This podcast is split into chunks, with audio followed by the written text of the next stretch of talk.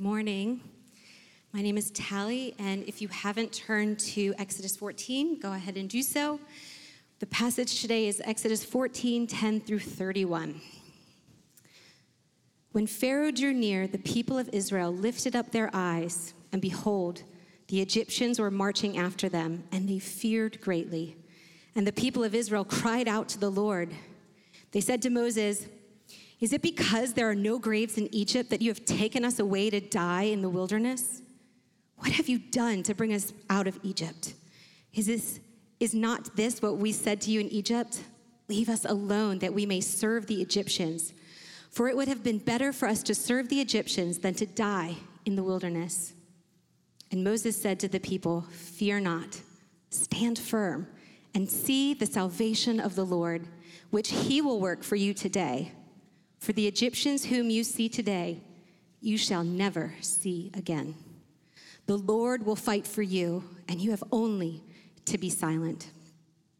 The Lord said to Moses, Why do you cry to me? Tell the people of Israel to go forward. Lift up your staff and stretch out your hands over the sea and divide it, that the people of Israel may go through the sea on dry ground. And I will harden the hearts of the Egyptians so that they shall go in after them. And I will get glory over Pharaoh and all of his host, his chariots, and his horsemen. And the Egyptians shall know that I am the Lord when I have gotten glory over Pharaoh, his chariots, and his horsemen. Then the angel of God, who was going before the host of Israel, moved and went behind them. And the pillar of cloud moved from before them and stood behind them, coming between the host of Egypt and the host of Israel. And there was the cloud and the darkness, and it lit up the night, without one coming near the other all night. Then Moses stretched out his hand over the sea, and the Lord drove the sea back by a strong east wind all night and made the sea dry land, and the waters were divided. And the people of Israel went into the midst of the sea on dry ground, the waters being a wall to them on their right and on their left. The Egyptians pursued and went in after them into the midst of the sea, all Pharaoh's horses, his chariots, his horsemen. And in the morning watch, the Lord in the pillar of fire and of cloud looked down on the Egyptian forces and threw the Egyptian forces into a panic, clogging their chariot wheels so that they drove heavily. And the Egyptians said, let us flee from before Israel, for the Lord fights for them against the Egyptians. Then the Lord said to Moses, Stretch out your hand over the sea, that the water may come back upon the Egyptians, upon their chariots, and upon their horsemen. So Moses stretched out his hand over the sea, and the sea returned to its normal course when the morning appeared. And as the Egyptians fled into it, the Lord threw the Egyptians into the midst of the sea the waters returned and covered the chariots and the horsemen. Of all the host of Pharaoh that had followed them into the sea, not one of them remained. But the people of Israel walked on dry ground through the sea, the waters being a wall to them on their right hand and on their left. Thus the Lord saved Israel that day from the hand of the Egyptians. And, the, and Israel saw the Egyptians dead on the seashore. Israel saw the great power of the Lord used against the Egyptians so the people feared the Lord, and they believed in the Lord and in his servant Moses. This is the word of the Lord. Thanks be to God.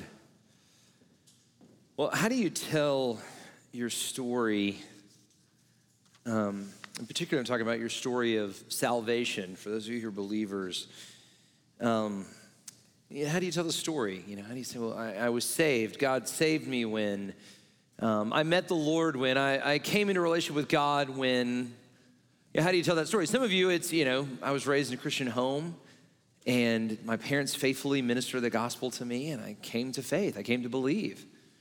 Some of you, it's, uh, you know, so I didn't know anything about really Christianity and I met a Christian. I got invited to this Bible study and I started growing in faith. And, and, and one day I just realized I, I believed, I, I, was following after Jesus. Some of you, it's more dramatic, right? It's, uh, I was in the back of a police car. I was uh, lost my job. I was broke, and I cried out to God, and the Lord started meeting me, and I, I met Jesus in the process. One of my favorite stories that I've heard from one of our members here uh, was I read the Gospel of John and fell in love with Jesus. Now, some of you might not have a story, right? You, you are here exploring the faith. And you may even think like this storytelling nature of Christianity is kind of a little obscure. I mean, people, Christians use kind of weird words like, I was saved. Well, it's like, what are you being saved from? Or I was born again, or even to say, I know God. I mean, that just seems like such a, a big thing. And, and, and certainly, if you're coming from a more secular background, you would say, well, isn't this just some sort of kind of psychotherapy that you're doing to say that you believe that you can, can know God? But, but I, would, I would challenge you, if you're coming from that perspective, to, to listen to these stories, to, to listen to the real stories that people are telling. They're, they're telling stories. Something is happening. Something is happening in their lives that they're recounting. People are actually being changed. There, there, there are these real experiences with God that are happening, these, these experiences of salvation, of life in God. Now, if you were to go to ancient Israel and you were to ask them, What's your story? How are you saved? Uh, tell me the story of your salvation. The, the story that they would tell you is the story that Tally just read to us. The, the story that they would tell you is Exodus 14. It's one of the most important chapters in the whole Bible. In a very real way, this is the moment of Israel's salvation. It, it, this, this moment is talked about something like 80 times in the Old Testament.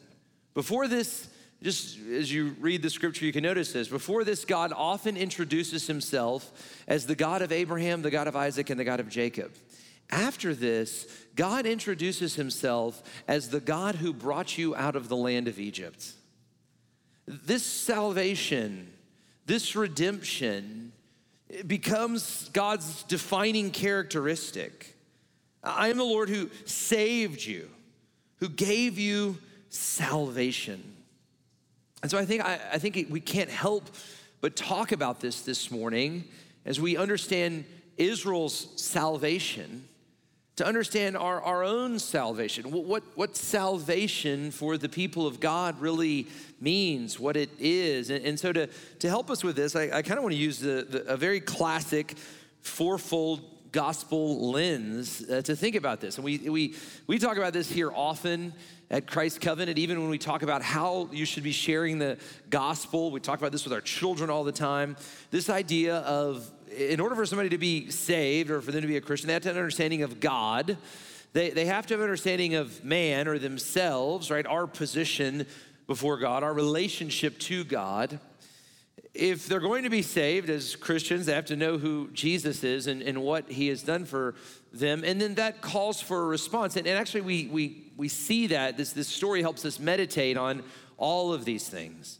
So let's begin with God. Now, this story, if you're paying attention to the book of Exodus, this story is all about God.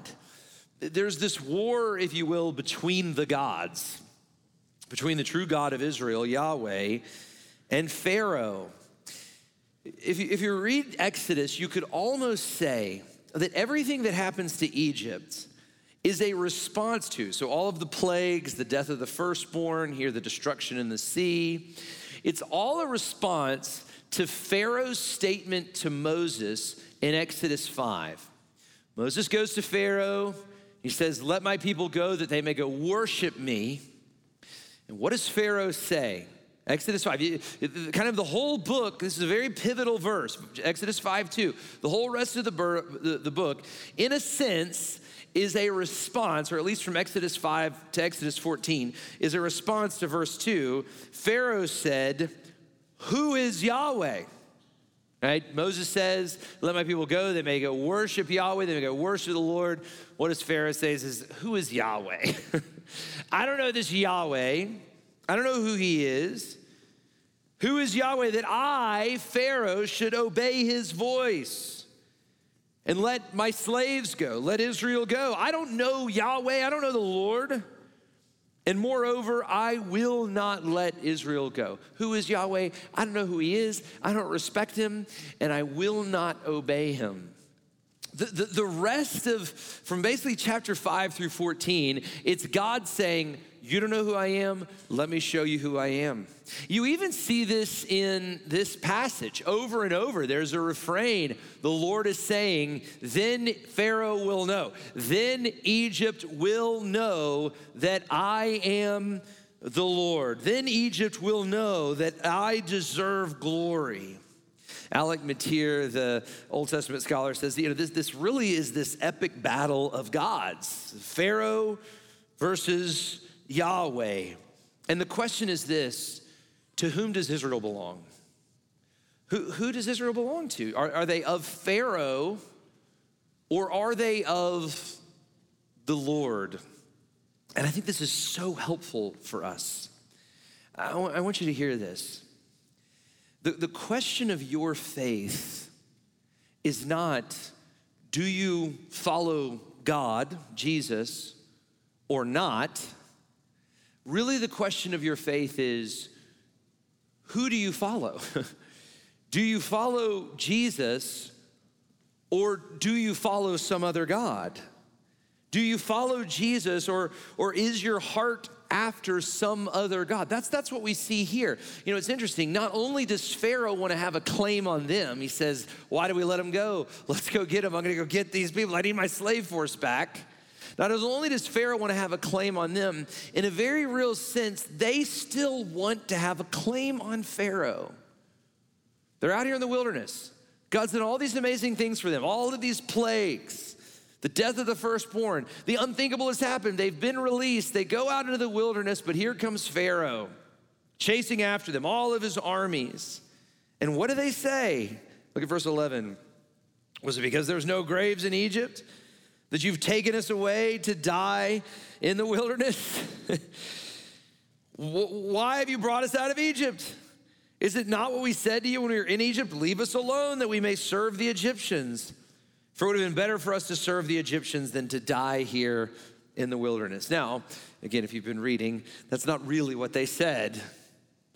No, they, they were crying out to God. I mean, these are the Egyptians that have been enslaving them. These are the Egyptians that killed their children. They made them throw their baby boys into, into the Nile. They cried out to the Lord to save them, and now He has saved them, and He sent them a deliverer, and He's shown up in all of these powerful waves hail, darkness, death. It all fell upon Egypt, but it did not fall upon Israel. It did not fall upon Goshen. In a very real sense, God is answering Pharaoh's question. He's saying, I am the Lord. You have dishonored me. You have dishonored my people. And now you are feeling the consequence of that. But in the same way, he's saying to the Hebrew people, I am the Lord. You can trust me. I am merciful. I am gracious to my covenant people. It's interesting. Who's, who do they belong to? Who are they loyal to? Who holds sway in their life? And I think you could ask the same question for us Who do you belong to? Are you the Lord's or are you of some other God? Again, the, the, question of your heart is not, are you following God or not? The question of your heart is, are you following God, the true God, or, or is there some other God that you follow, that you're loyal to, that gives you identity, that makes you feel secure and safe? Our friend Matt Papa wrote in his little book, Look and Live, we are all facing some deity, something divine, something that we think is glorious. He says, Some glory has swept us off our feet. And in this very moment, like a rabid animal, we are pursuing it. That's what life is. This story, it's a story all about God and, and who you believe God to be, but it, it's also a story about man how do we respond to God? Who is your God? Who holds sway in your life? I mean, that's really the question. Does God hold sway in your life? Do you trust Him? Do you love Him? There's a lot of people, I want you to listen to this. This is very important. There are many people who claim the name of Jesus. They claim the name of Jesus, but He's not really their Lord. He's not really their God. They don't, they don't really belong to Him. He doesn't really hold sway in their life. Is Jesus the Lord of your money? That's a good question to ask. Does your wealth honor the Lord? Is Jesus the Lord of your time? Does your time honor the Lord? Is Jesus the Lord of your sex life, right? Are You pursuing purity in Him? Is Jesus the Lord of your language? Does Jesus inform your relationship with others? Is, is, is how you treat people reflective that you are the Lord's? Do these things reflect Jesus or Pharaoh? and I want you to hear this. This is a warning. Atlanta is a very dangerous city to live in. And I'm not talking about crime, I'm talking about your heart here.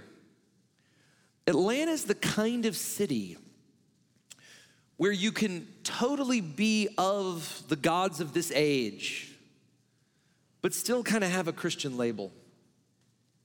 Atlanta's that kind of city. It's, it's, it makes it very dangerous. You can totally be of the gods of this age, but I still I go to church here. You know, yeah, yeah, my family's we're part of this church. I've often said everybody's a Christian at a funeral, right? You go to a funeral, everybody, everybody talks about how the person's with the Lord or God will take care of them. Atlanta's like that. Atlanta, that, that's Atlanta. It's a secular city. I think the culture of this age is certainly the, the dominant God in Atlanta, but there's a lot of people who are of that God who still claim Jesus. Are you one of those people? Or is Jesus really the Lord of your life? Have you really crossed over? That's, that's why this text is so important. We're going to see in the coming weeks that Pharaoh and Egypt still have some sway, even after this. They still have some sway over the hearts of the Hebrew people. But after this, they've crossed over. You know, after this, there's no going back. This, in a very real sense, is their baptism. You know, when we celebrate Christian baptism, in a very real way, we're kind of acting out this scene we're saying that this, this sign of passing through water judgment, this is what God has done for us. And, and that's why baptism is so important. It's a, it's a public declaration, it's a declaration of faith in Jesus that something miraculous had to save me. Just as in the time of the Hebrew people when they were stuck between the Egyptians and the sea and they were doomed. Something miraculous had to save them. Our baptism is that. It's, it's a statement of that. I deserve death. But something miraculous has happened to me. Jesus has saved me. In, in Jesus, I have passed through. I am with him now. He is my Savior, He is my Lord. Who has sway in your life? Who, who runs your life? Uh, which God do you belong to? So we've looked at man, we've looked at God, but what about Jesus? This third point here, this, this salvation. And again, this is where this, uh, this story is so helpful. There's a lot of themes in the Bible. Um, but there's one theme that I, that I hope you've picked up on in your study of the Bible. So there's different themes. There is a God. Of course, we see that throughout the Bible. We have fallen, we have disobeyed him. We, we certainly see that in Scripture. But here's the theme that you see over and over in the Bible. And it is that humanity is powerless to save itself. Humans are powerless to save ourselves. we can't do anything to save ourselves. We depend on the power of God. And, and, and that theme is so clear in Scripture. It's when the powerlessness of humanity is on display that God shows up in the biggest ways. It's the thief on the cross, right? What can he do to save himself? He spent his whole life thieving and stealing and killing people and doing all these horrible things. It's only the mercy of Jesus that can save him. I mean, what can he do? It's only that Jesus would say, Brother, today you will be with me in paradise. You see the salvation of the Lord. Nobody would say, Oh, yeah, that thief really cleaned his life up at the end. No, he's dying. He's on a cross. He's powerless to do anything. No, it's, it's you, what you do see is that that thief met a great Savior at the end. It's when Israel is up against the great warrior of the Philistines, Goliath, and there's no one that can go out and fight him because he's bigger and badder than any of them, and they send a boy with a slingshot. When you read the story of David, you're, you're almost supposed to read into this story in human terms, this is a joke. It's a joke. A little boy with a slingshot going out against the great warrior, but it was the Savior, it was the Redeemer, it was the God of the little boy that beat Goliath. And God brought a great salvation. Humans are powerless to save themselves. You see this all throughout the Bible. Gideon, 300 soldiers against 135,000. Again, a joke, but their God saved them. And then here, the greatest army in the whole world on one side, a sea on the other side. These people are unprepared. They're, they're these disorganized people. But God shows up in this great way to save them. They don't even really believe. even here, they're not saying, like, our God will save you. Their, their faith's not even strong, but yet they still have a great God. And Moses says to them, I love this. They come to him, they complain, we should have stayed in Egypt. And Moses says, verse 13, Fear not, stand firm. And here's the theme you got to see this. This is the whole Bible. Okay, this is, you know, I, I, I, try to teach you guys the Bible. I, and it's hard because there's a lot going on, but this is it right here. See the salvation of the Lord. Fear not, stand firm. See the salvation of the Lord which he will work for you today. For the Egyptians whom you see today, you shall never see again. The Lord will fight. It's not you're gonna fight, you're gonna be awesome. The Lord is gonna save you. You have only to be silent. I was talking with someone not long ago who was visiting our church, and they said, You know, I like your church. I like that we study the Bible, um, which is good. But it's, it's, it's a little different for me. They say, you know, I'm used to going to a church where the preacher would give us a list of a couple of things that we would could do to make our life better, to help ourselves and you know make this better decisions or do this thing or, or, engage with people better. We, we always had a little list of things we could do that would make our life a little better.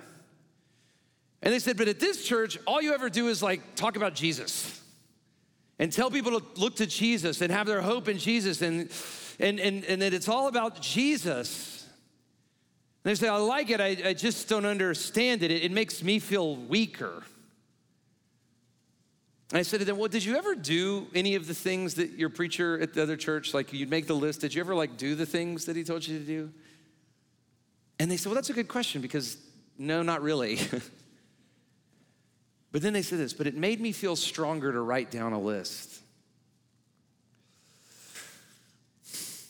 I, I just want to say this the Bible is full of practical wisdom, there's so much in there. But our problem, your problem, my problem, is not that we don't know practical wisdom. Your problem and my problem is that we don't really know the Lord. And we don't really trust the Lord. You can have all the practical wisdom in the world. But if, if you haven't seen this, that you're powerless to save yourself, but there is a great God who loves you, that there is a great Savior who's given his life for you, loves you, and, and has shown great love. You could have all the practical wisdom of the Lord, but until you get this, you'll never really be a Christian. You'll never really love Jesus because you don't see how much He's loved you.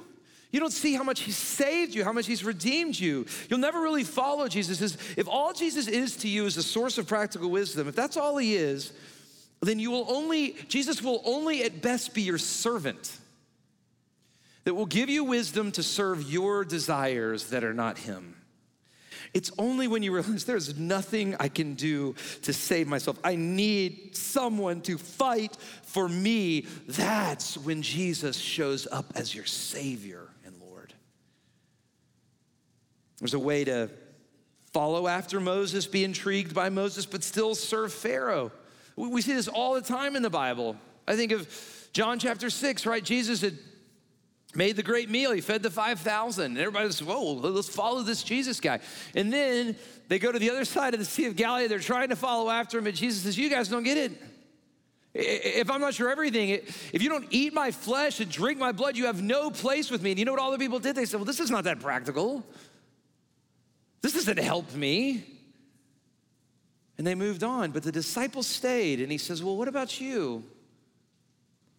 And, and, and they said, Lord, we don't understand this either, Lord. But to who else will we go? You have the words of eternal life. You're my only hope. Is, does this describe the faith that you have? Is this your faith? I think of the old song, Rock of Ages. Nothing in my hand I bring. Nothing in my hand I bring. I got nothing. I got nothing. I can't do anything to save myself here. There's Egypt over here, there's a sea over here. I got nothing. And then it says, Only to the cross I cling. Does this describe the kind of faith that you have. This is the kind of relationship that you have with Jesus. When there was nothing to do, when you had nothing to give, when you had nothing in your hand, He stepped in and loved you and saved you. He fought for you. Now, as you think about that, we've got to, we've got to ask another question. Human beings are powerless to save ourselves, but how did God save us? Or you, you could ask it this way you could ask it this way, and this is a very important question. To understand Exodus 14, you have to ask this question. To understand the whole Bible, you have to ask questions like this Why did God save Israel and not Egypt?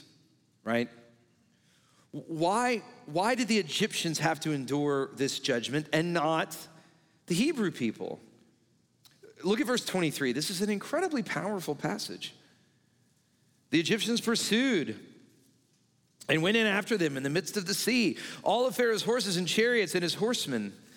And in the morning watch, the pillar of the Lord and the pillar of fire of cloud stood before the Egyptian forces and threw the Egyptian forces into a panic, clogging their chariot wheels so they drove heavily.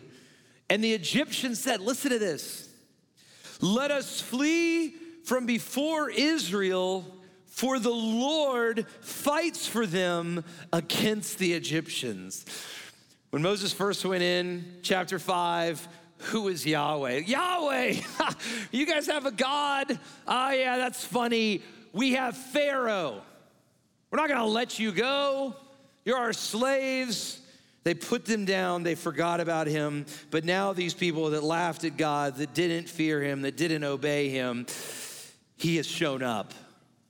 And they're not saying the Hebrew people have grown strong. It's interesting, the beginning of the Bible, it said the Hebrew people grew strong, or the beginning of Exodus, rather, it says the Hebrew people grew strong. And so what did the Egyptians do? They started killing them, they started persecuting them. When the Hebrews, in a sense, acted in their own strength, the Egyptians showed that they were still in charge.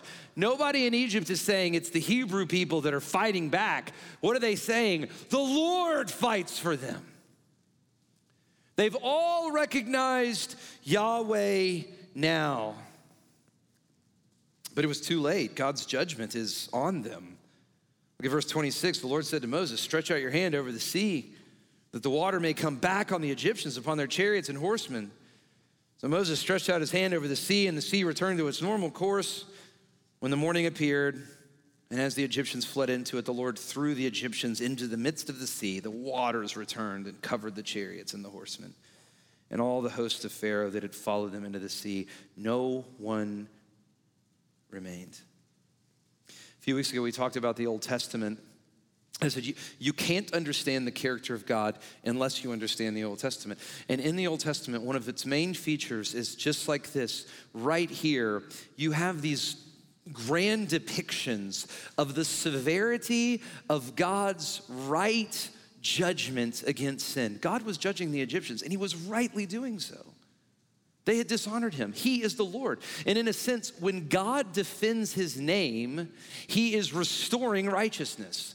Because God is righteousness, any defense of his name against sin is a restoration of what is right and good. God is justly bringing judgment upon them. And you see this very clearly in this amazing passage of scripture, but right next to it, right next to the severity of God's judgment that is very real and rightly poured out on the Egyptians, you see the amazing severity of his mercy toward his covenant people, the Hebrew people. Look at verse 29. The people of Israel walked on dry ground, the waters being a wall. They were shielded from the judgment of God. They could see it, it was right there, but they were saved from it. They were, they were cleft from it. The severe mercy of Israel, uh, of God on Israel. No one in Israel died that day. Now, here's the question you should be asking why? Was it because Israel was so righteous and faithful and good? Well, I think we've already answered that question. they weren't faithful. They weren't faithful at all. The first thing they say when there's trouble is, We should go back to Egypt. We could trust Pharaoh more than Yahweh. It wasn't because they were so faithful, it wasn't because they were so righteous, but they were spared from the water. Why? This is an important theme in the Bible. This idea of water judgment, this is not the only time we see it. It's not the first and it's not the last.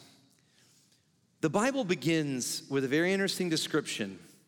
It talks about the Spirit of God hovering over the waters. Go back and read the very beginning of the Bible. The Spirit of God hovering over the waters. Now, water in ancient Hebrew literature and water in a lot of ancient cultures, literatures, was a signifier of chaos, of disorder, right? The sea, you know, you can even see it in the, in the culture. The sea was dangerous. Water signifies this chaos, this disorder. And so, what do we see? The Spirit of God hovering over the waters and God bringing order, life, land. He's bringing order out of chaos. He's bringing His good beauty and life and, and His blessing to creation. But all throughout the Bible, when, when people detach from God, when they flee from God, we see this water judgment, and it's a very appropriate judgment. It's, it's, a, it's a return, it's a decreation, if you will. It's a disordering. It's, this is evidence that you have broken away from me. So the flood narrative. Bible says that the inclination of everyone's heart all the time was evil. And So what does God do? He, he decreates, if you will. He brings a flood over the whole earth. But to some people, he is merciful. Severe judgment, severe mercy. The, the household of Noah. Noah and all of his household is saved by the building of the ark. God spares them and brings them into what? A new creation.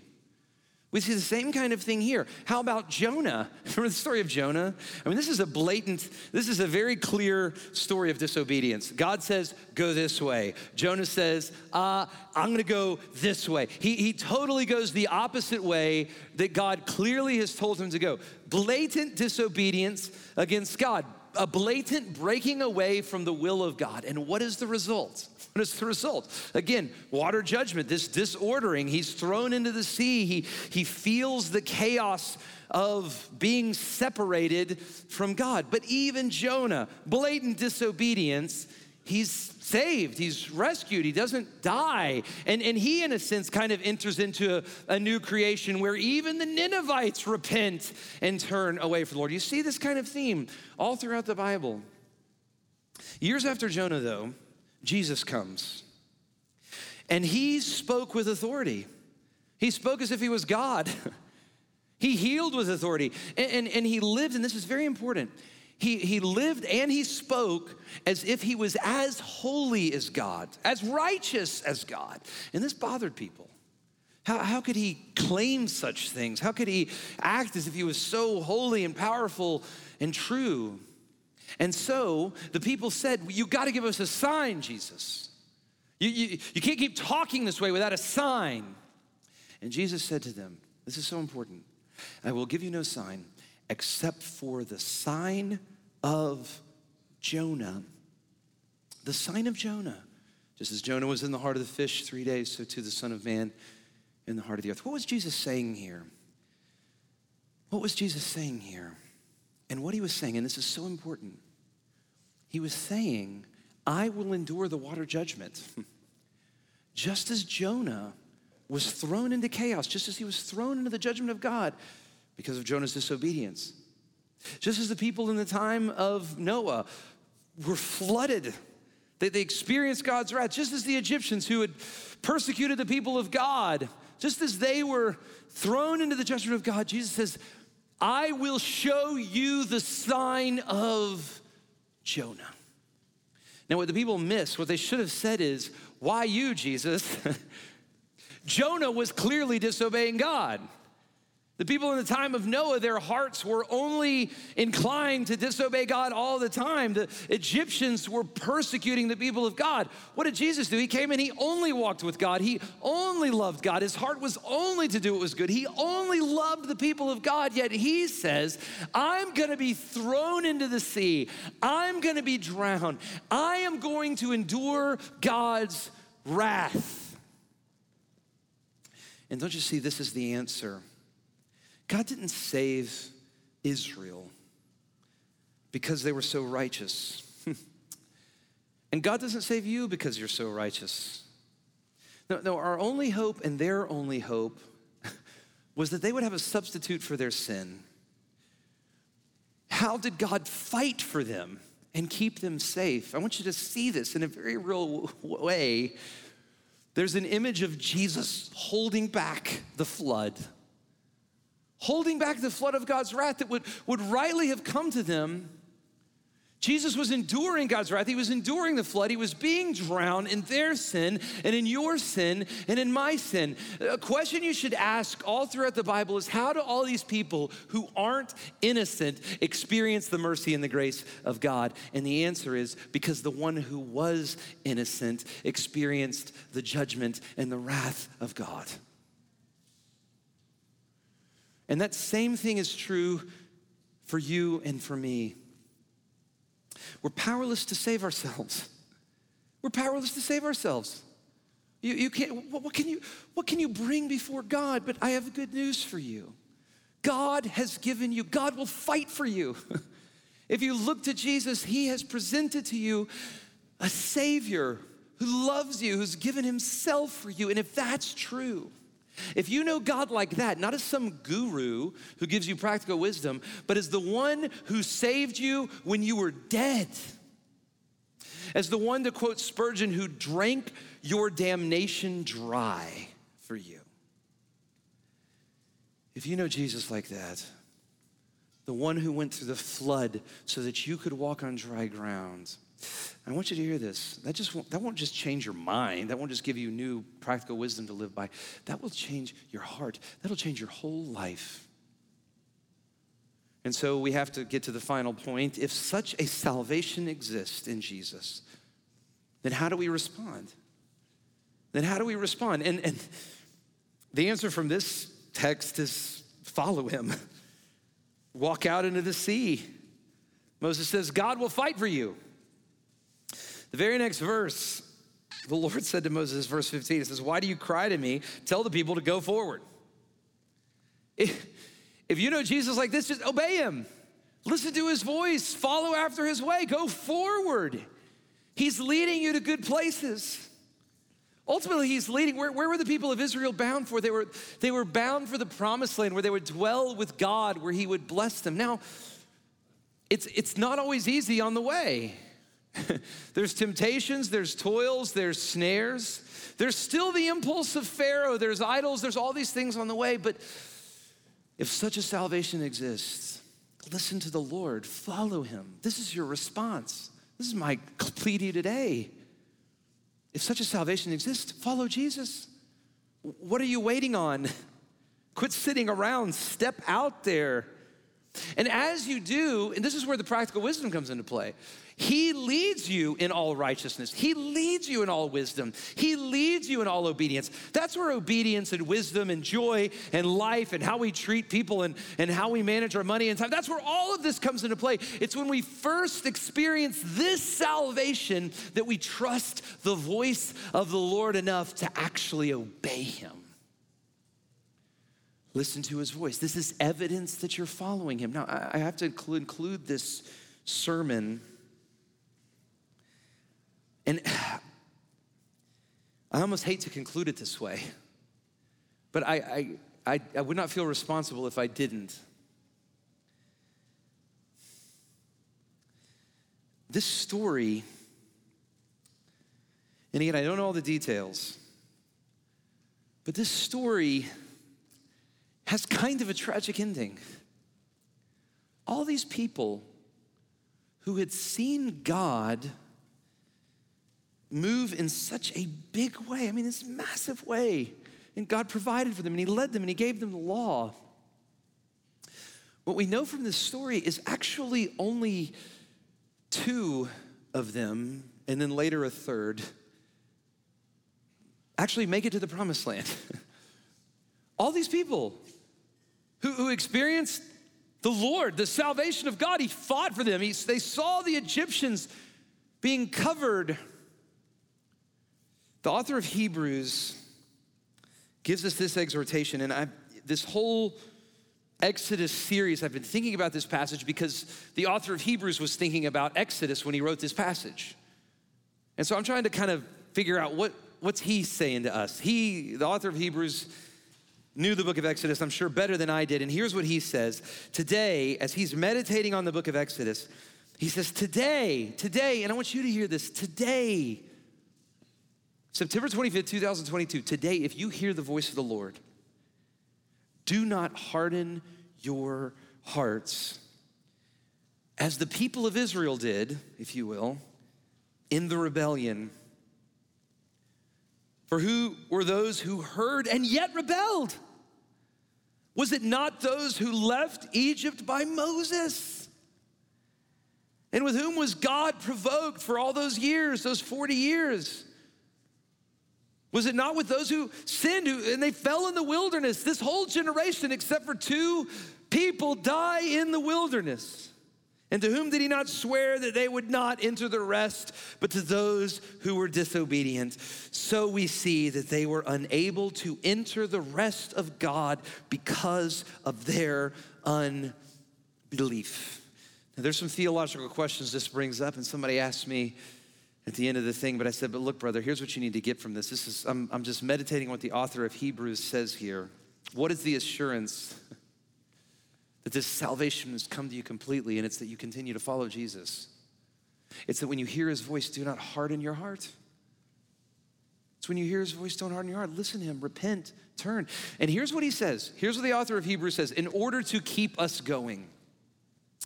And, and, and, by the power of the Holy Spirit, the, the author of Hebrews writes this, and God delivers this to us in order to keep this church faithful. May we have a better percentage than the people of Israel. May we do better than this. May we be more faithful than this. And here's what he says here's to keep us faithful. He says, Take care, brothers, lest there be any of you, in any of you, an evil and unbelieving heart leading you to fall away from the living God. And here's how we do it exhort one another. Exhort one another every day, as long as it is called today, that none of you may be hardened by the deceitfulness of sin. You know, some of the some of you, I want you to hear this. The application for you in this sermon is to go exhort someone who you know is being hardened by the deceitfulness of sin. Some of you, the application is to receive an exhortation because you are being hardened by the deceitfulness of sin. Some of you, I am giving you that exhortation now.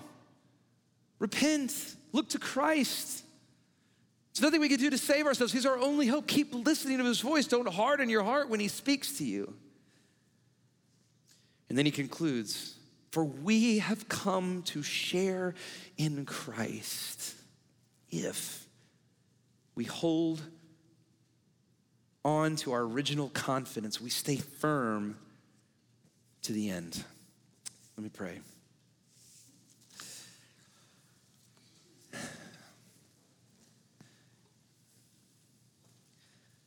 Father, in, in, in, a big way, I kind of hate to end the sermon like this, but I, I have to, and I, I, I, in light of this, Lord, I just have to ask you right now with an earnest heart that you would keep me, that you would keep our church faithful, steadfast, faithful, steadfast, Lord. That we would not be hardened by the deceitfulness of sin, that we would not listen to the calls of Pharaoh. We would trust our great and loving Savior who endured, who endured death for us, who endured the flood for us, Lord. Who rescued us out of the water and called us to follow him, to trust him, Lord. Help us to trust Jesus. I pray that his voice would be the voice that we long to hear from, that, that his approval would be the approval that we desire, Lord. May we desire the praise of God more than the praise of any man, of anything this world affords. Keep us faithful, Lord. I pray for conviction. I pray for mutual love between one another as a church. And Lord, I pray, trusting in the beautiful and amazing mercy of Jesus, that even though our sins are many, your mercy is more. That even though we are powerless to fight against our enemies and even powerless to fight against our great enemy of sin and death, Lord, you fight for us. We need only to trust you. So give us this faith today. I pray for Jesus' sake and in his name.